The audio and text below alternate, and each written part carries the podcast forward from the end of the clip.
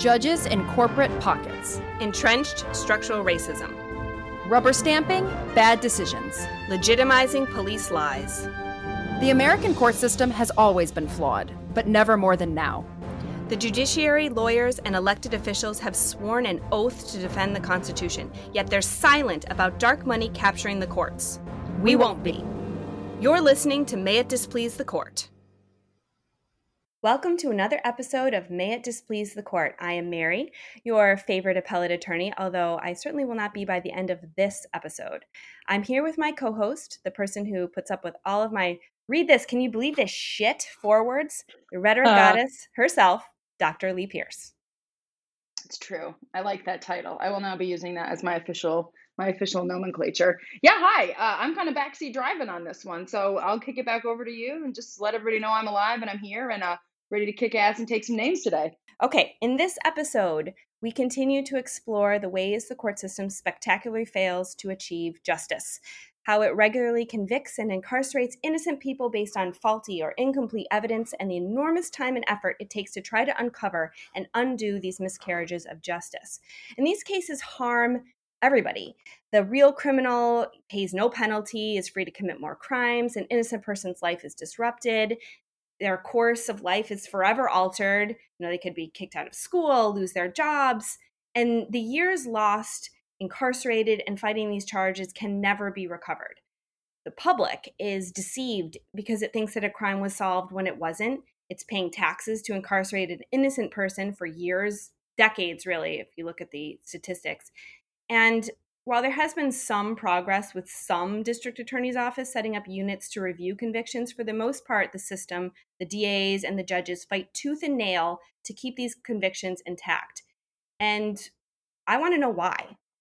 So, to help us understand, we have an expert with us today, attorney Don Thompson. He's the managing partner of the firm Easton Thompson Kasperek and Shiffrin, which is located in Rochester, New York. He's an award-winning defense attorney with over 30 years experience doing trial and appellate work. He's argued in front of state appellate courts, federal courts, and even the Supreme Court.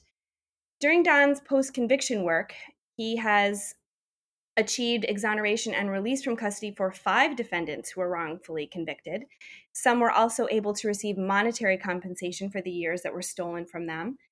Don is a special person who doesn't just claim to value hu- human rights, he sacrifices his time and energy to fight for those who have no voice and no money. In my opinion, he is a rare attorney who combines brilliance with integrity and humility. Um, just you may not even realize this, but I have been to parties and I'm in more than one with criminal defense attorneys, and sometimes we will, after a few beverages, ask each other who they would want to represent them if they were ever arrested. And Don, I will let you know you are top of the list. So, welcome, Don. Hello. That was Hi. a very nice introduction. I'm going to need a copy of that for my wife. Thank you. well, she can listen to the podcast. Okay. So, um, so you regularly handle criminal cases from arrest through trial, right? Correct. Yep. And during that initial phase, it's what we would call the fact finding process, um, where the the courts are trying to determine whether the person that's been charged is actually guilty. But you also handle appeals. And can you kind of explain for listeners, you know, what uh, an appeal of a criminal conviction is like? Sure. So, an appeal means you've already been convicted uh, and you have the absolute constitutional right to at least one direct appeal to an appellate court to challenge your conviction. Basically, to say either uh, the evidence doesn't support the finding that I did it or the procedure was unfair. So that prejudiced me and led to the jury's mistaken verdict here. Uh, and that's before a different court than the trial court. Uh, here in New York, the first level of appeal is to the appellate division, which are all judges who do nothing but hear appeals. They don't hear any trial cases at this point.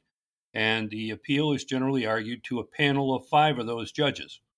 If there's the defense attorney, there's the prosecutor. The judges can ask questions of either side uh, and then they reserve decision and they issue a subsequent written decision, usually about four to six weeks after you argue the case. So you and I have the experience um, where we have handled uh, criminal cases, maybe not the same criminal case, but we've handled criminal cases from the bitter, from the very beginning to the bitter end, um, where you know the appeal is denied. And I want to just focus uh, first on the initial fact finding stage, and just something that drives me crazy uh, is that the courts uh, and DAs and juries have a preference, um, dare I say, deference to authority figures like the police and uh, you know anybody who works for the government, even you know even the district attorney and the judges. And you know I kind of understand that this makes sense that they all would um, kind of uh, prop each other up. I mean, cops work on the honor system, judges work on the honor system, public officials generally work on the honor system. But I hate that there's this deference because I find it incredibly lazy. It's a shortcut. And it assumes that just because a cop said something or a government official said something, that it's true. And I don't think that fact finders should make that assumption. I, I don't think they should assume that it's true. And I think that they need to do the work to figure out if it's trustworthy. And when you, you know, when you're in a court and you're a criminal defense attorney, there's almost this attitude of like, well, you're next to the person who's charged with it. They're probably guilty. Therefore, you're less trustworthy. And it's this subtext that goes into all of this fact finding. And once a fact finder has uh, just kind of rubber stamped what they say, it's extremely difficult at the appellate level to undo that, if not impossible. Um, what do you think? Yeah, well, we have in New York something that's called the presumption of regularity, which is total bullshit. But the presumption is that if you were convicted, you were convicted properly. Um, it's mm, more mm-hmm. a device for saying, okay, time for this to be over than it is for saying, hey, let's take a look and get to the bottom of this. Um, you know, more important to be done than to be right.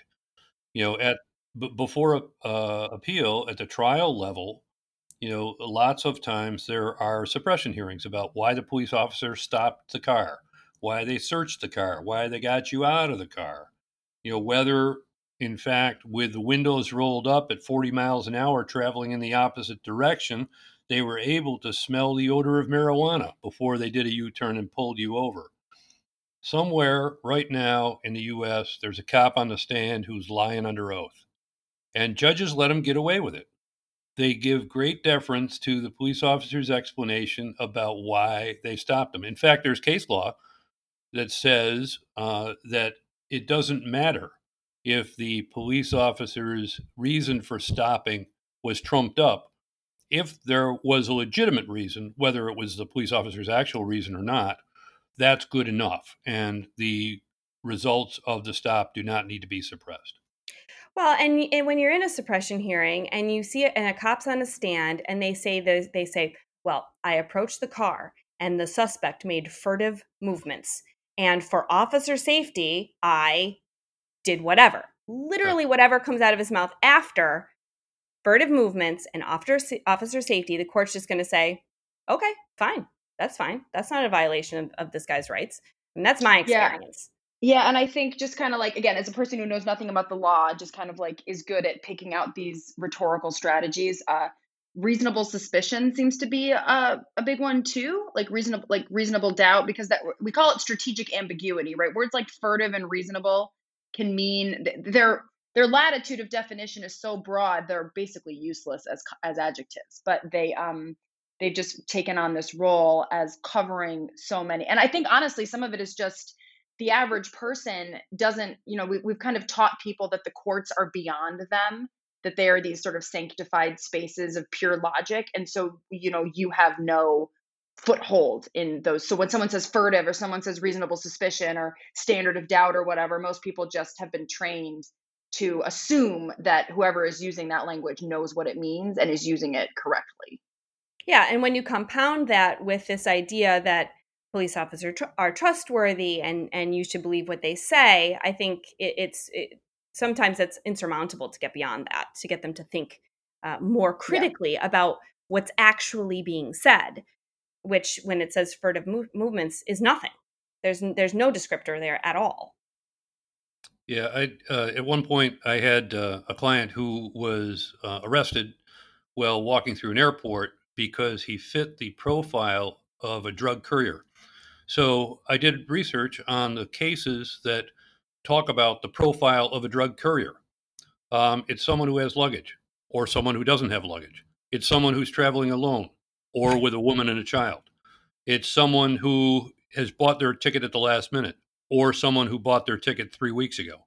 You know, the the, the results are essentially it'll it'll mean whatever we need it to mean for this particular case. Right. That describes me every time I travel. Yeah, there you so go. I'm sitting here like, so that could be basically anyone. There's literally no one that would not fit a part of the profile if you pulled out the right cases. Yep. So that kind of brings me to, uh, you know, you know, it's extremely well, let me back up a little bit. So it's very frustrating as a trial attorney when you have these experiences and I was a I was a trial attorney before I did appeals. And you know, when you would have these terrible hearings that would go really poorly and you're like, "Oh, we the, the you know, nobody cared, the judge didn't care, the cop was lying." It- you know, you you make all the objections and you think to yourself, "Well, okay, this is going to get fixed on appeal." and but I didn't handle appeals at that time, and you know the only I just would hand them off to the brilliant appellate attorneys. Not that I am now, but I realize this. But now I do appeals, and I get those those you know cases, and I try to appeal them, and for the most part, uh, actually so far, they've all been rubber stamped. All of the of the lower cases have been rubber stamped, and it's so frustrating that these factual issues really just don't get the kind of scrutiny at the appellate level that they should. And the appellate courts are much more likely to look at a judge and say, you know, you misapplied the law or you you know so we're gonna you, you you know you did the law wrong so you know we're gonna overturn this or we're gonna you you know change that but on a factual issue you know especially credibility they really stay hands off. And I think that's really lazy. I mean, I, I don't know, Don, maybe I'm being too hard on them, but you know, I, in my briefs that I've written, I know they're not going to really look at those and I have to try super hard to get them to. So I painstakingly go through the record and I point these things out and it, it's, it's like they don't care. And I don't know if they don't really care or, you know, what the situation is on that. But I find that incredibly frustrating because it's like, well, if it if it goes wrong in the trial court, what do we do? You know, and and I think that's where a lot of these cases have come down. You know, that you ended up working on for these Mhm. exonerations is that you know there were a lot of factual issues Mhm. that were screwed up at the trial level. hmm Um, Yeah. I don't. I don't think you're being hard enough on them. Actually, um, the appellate court has, in every case, the ability to examine the weight of credible evidence. And just because the prosecutor uh, admitted some proof with respect to each element of the offense, doesn't mean that the weight of credible evidence supports a conviction. The language in the appellate cases is that the appellate court essentially sits as the 13th juror, and they re- they are to review the evidence upon request and make their own determination as to whether or not this conviction is supported by that evidence. They check out on that on a regular basis. And when they do address the weight of credible evidence, a lot of times, you know, we just see decisions that say, well, we've examined the weight of credible evidence and we find that it supports the conviction. Well, that's not helpful for anyone. Uh, we used to have uh, an appellate court presiding judge who required in every criminal case that the court write about the facts of the case and explain why they were deciding what they were deciding. We don't have that anymore. We've got a lot of these decisions where they just phone it in. Well. I mean, that is a whole nother podcast about why electing judges might not be the best method of selection. we will Yeah, bring we- you back. These, these folks are not the next coming of Learned Hand uh, necessarily. They're the most Mm. politically active individuals who want to be a judge. I think, you know, maybe it should be a disqualifier to be a judge if you want to be a judge in the first place. Yeah, my favorite my favorite expression I keep coming back to from Mary is like the best administrator is a reluctant administrator. Like if you're an eager judge, something's going on. Yeah, yeah, like eager jurors. We generally get rid of those. Yeah, guys. right. We don't want Right. you got something up your sleeve. I mean, to be perfectly honest, there, there's about two judges that, that I can think of off the top of my head that were not changed by putting on the black robe. Um, which we will we will discuss that off off air. But you know, most So, of them so, so stupid question from a non-legal person. What is a judge before they're a judge? Are they an attorney? They're an attorney. They're usually a prosecutor. Um, okay. And, and it used to be well, well, there was you know a bit more uh, political agreement or ability to negotiate on both sides of the aisle. Yeah. That you would tend to wind up with people who probably should be judges or were better qualified. Uh, now it's just the most politically active people. Well, that's interesting. So, why prosecutors? Is, is it just the nature of prosecutors to be like, if you're interested in that, you're more interested in judginess versus a defender is less interested? No, because the defender won't get elected because our society is so conservative and they're so Oh. afraid that the defense attorney is just going to open up the doors let all the criminals out of the out. Right. oh.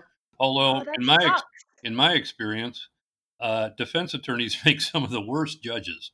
I mean, I have to Uh, agree with you on that. Yeah. It's Oh, it's so it's like oh, you would look at these judges that you know I would have I would vote for you know uh, based on gender, based on race, based, and then but I I practice in front of them and I think you don't know how terrible these judges are and how awful a lot of these who would look good on paper and I would as a you know as a liberal and I'm putting it out there not that it isn't obvious to everybody. Um, anyway, so that's uh, a whole Yeah. other can of worms. The pendulum swings both ways. Yes, it does. Yes, it does.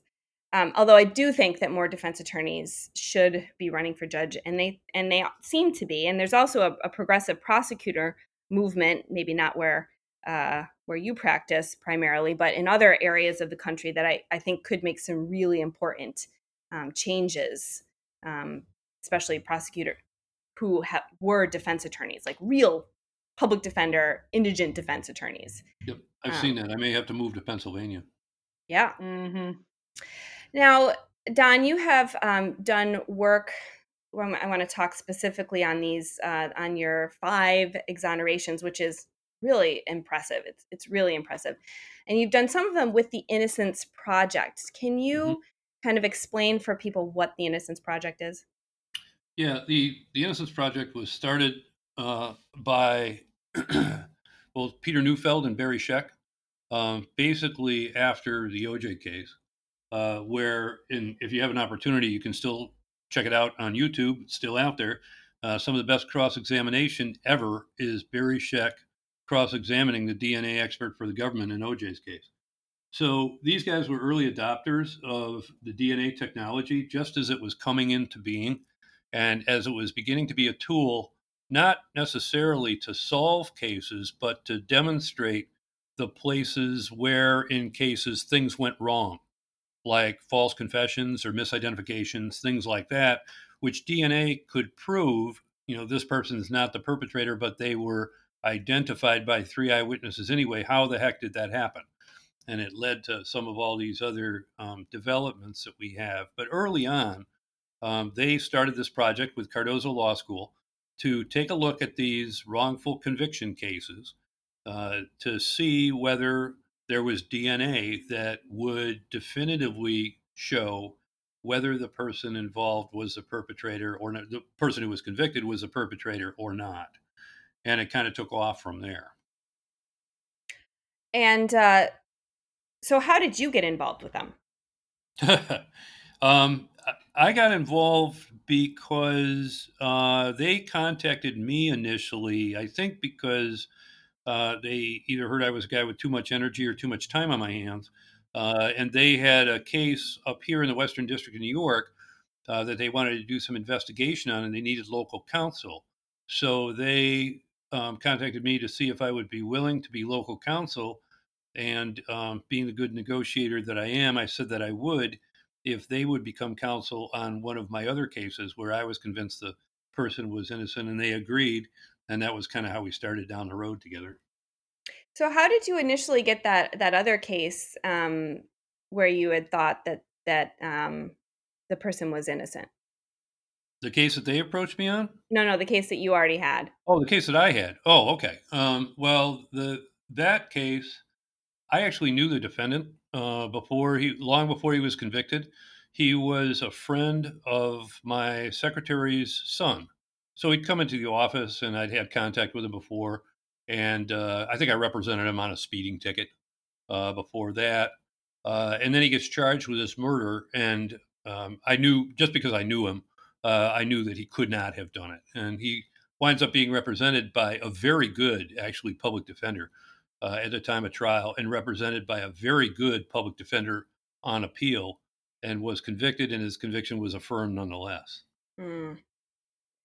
Um, now, most of these post-conviction uh, exoneration cases are they are they retained or are they appointed or are they pro bono? Uh, no, they're they're um, they're never retained. Real quick, Mary, will you explain those three concepts? Because Sure, I think I know sure. what retained means, but I'm not sure. Okay, retained means that you pay that the either the defendant or their family or a benefactor, I suppose, would pay the attorney to represent them. Um, that's how all rich people have uh, have lawyers. Appointed means that the court has determined that the defendant is uh, a poor person, the legal definition, poor person, and they retain they pay an appointed attorney um, to represent them. I do appointed case appointed appeals, and then pro bono is uh, an attorney just takes the case and does it for free. Okay, the wrongful conviction cases are all post direct appeal. So remember that first appeal that you have a right to? The state will pay for your counsel as appointed counsel if you cannot afford an attorney for that direct appeal. After that, the state's done paying. So if you don't have the ability to retain your own counsel, um, you're out of luck, basically, which is pretty much the case throughout. Um, the way I started doing pro bono post conviction stuff was I did some capital stuff in Georgia where people who were facing a death sentence were in the post conviction stage where they're not entitled to counsel to represent them in a state habeas corpus proceeding or a federal habeas corpus proceeding, those post conviction things that challenge whether or not you were correctly convicted. And, you know, I was a brand new attorney and I figured, well, you know, I, I got to be better than nothing. So, you know, I, I, gave it a shot and represented a few of those people. But um, they, um, once people get to that point, if they had money uh, in the first place, it's the truly unusual client who still has money because you've been through a, a lot of process. So uh, you're, you've usually exhausted all your available funds, as has the family. So it's usually a, a pro bono thing. So we get now, because of in my office, because of the cases that I've done, a lot of inquiries from people, which we kind of refer to as dollar and a dream letters, who say, you know, I, I have a post conviction claim. Um, I'd like you to take a look at it. And, you know, the, we have to screen them very carefully because the further down the road you get, the more difficult the system makes it for you to be successful. Um, and at some point, you have to essentially be able to demonstrate not just it was an unfair procedure, not just that the jury could have reached a different verdict, but ju- that you're actually innocent of the crime you were convicted of, or they don't want to hear from you. So it's really a much, much, much higher standard. Uh, to you, you mean in a lot of instances, don't you kind of almost have to solve the crime to get anybody yeah, you, to pay attention? Yeah, you have to basically you have to resolve the crime um, and, and do it right this time. And the hill gets steeper the further down the road you go. So that's that presumption of regularity again.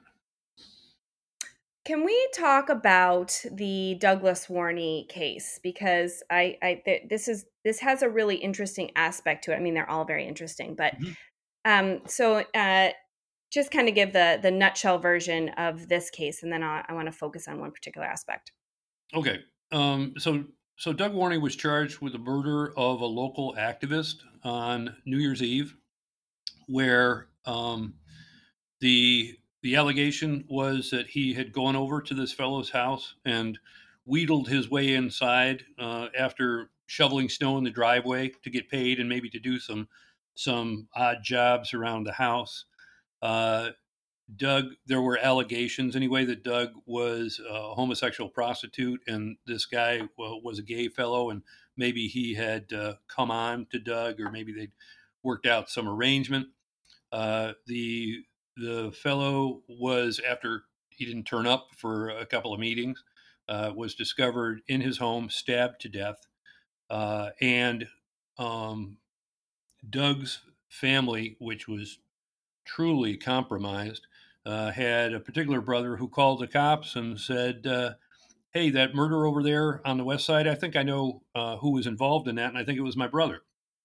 Um, so uh, they go out and and pick Doug up. Uh, he at the time is in the throes, essentially, of AIDS dementia. Um, he was mentally compromised in the first place.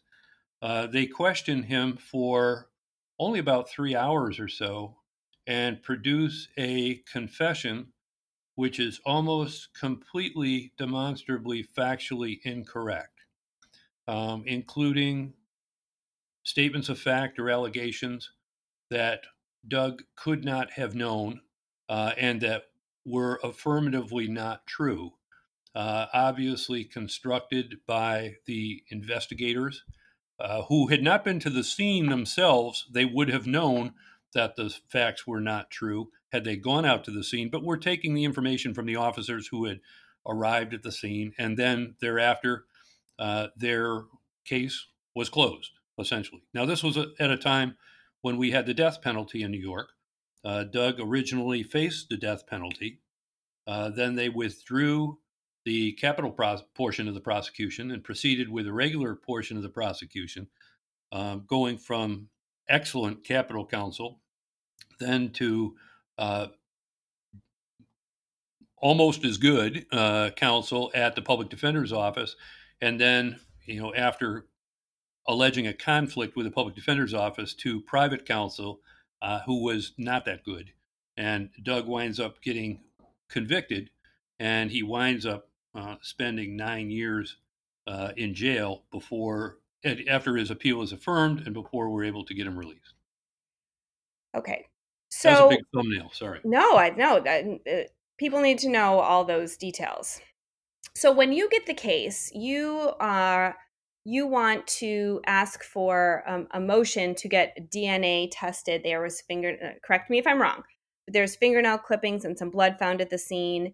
And the DA's office opposed your motion to test these, uh, to, to do this DNA testing. The court denies your motion. Correct. Which blocks the DNA test. And then as the case is, as this part is being appealed, the DA's office secretly does the DNA test that you asked for, doesn't tell you about it. And I want to know, like, why? What is that all about? Like, is, is this some type of control thing? Why would they oppose the DNA tests that you're asking for and then do it secretly without telling you? No, what happened in the meantime, after we argued and lost uh, the case below, we raised four arguments in favor of DNA testing.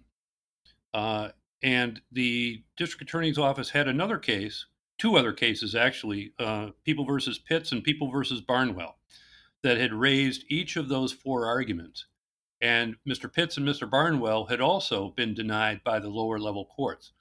Well, the Pitts and Barnwell case was pending at the Court of Appeals after we had lost our case, and it got argued just shortly after our case was argued, um, which, um, by the way, our, our case was argued here by Peter Neufeld uh, before a local judge. I've never seen Peter speechless before, but uh, based on some of the judge's questions, he just didn't know how to respond because they were fairly preposterous. But anyway, Pitts and Barnwell get argued at the Court of Appeals, and the Court of Appeals took the local district attorney apart on each of the four arguments. So they knew after our case, which we had you know lost based on the same four arguments, that they were going to lose. So rather than go through the appeal and get spanked again, they decided, you know, we think these arguments are all bogus anyway. We're convinced that Warney is the actual perpetrator. So we'll just test this information secretly and put an end to this. And, you know, then when we get the results that support our position, we'll publish those results. Okay. Okay. A little less nefarious, but still not great. Um, and but then they found out they did the testing and actually it excluded him here and here's the nefarious part. They did the testing, it excluded him, and it positively identified an individual who was already in prison for another murder. And they went to talk to him without telling me or the defense attorney, the other defense attorneys, anything about that. And they appointed him counsel for when they went to talk to him because their supposition, I'm sure, was that his counsel will tell this fellow, exercise your right to remain silent and don't tell them anything. But Wow. what happened was uh, the fellow, Eldred Johnson is his name, um, sort sort of a hero of mine. Um, they go out to the institution to talk to him, and his his attorney, who I know very well and I've talked to, says, you know, I I recommend that you exercise your right to remain silent. Uh, Mr. Johnson, about 6'2 and about 260 pounds, uh, turns to his attorney and said, I recommend that you exercise your right to remain silent. I'm going to tell him what happened. And he does. And he describes how it is that he killed the victim on his own, and Mr. Warney was nowhere around and knew nothing about it. Wow. And he had not been looked at prior to this. He had not. No, it, there was nothing to connect him to the crime until the DNA match came back. But once it did, the circumstances of the crime mirrored very closely the murder that he had been convicted of and three other knife involved assaults that he had also been convicted of previously. Okay, but hypothetically, if Mr.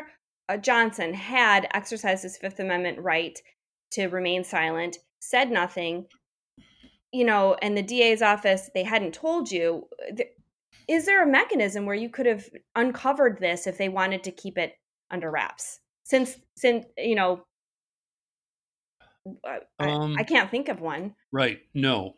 Um, there there was not. You know, I think cynically, I think their supposition was uh, once that took place, they assumed that I would find out in one way or another, and I probably would have. Um, so, you know, they made a preemptive strike, basically.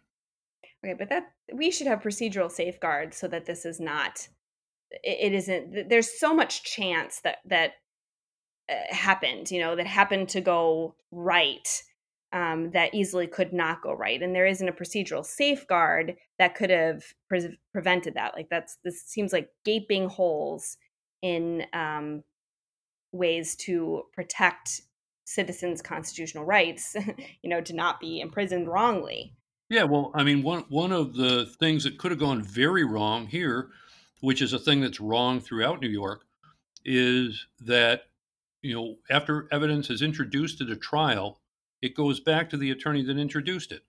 So, for example, here the DNA evidence that was introduced at the trial initially goes back to the district attorney's office. There is no requirement that they preserve that evidence for future testing. They happened to, so it was around. But as a matter of fact, when they did the subsequent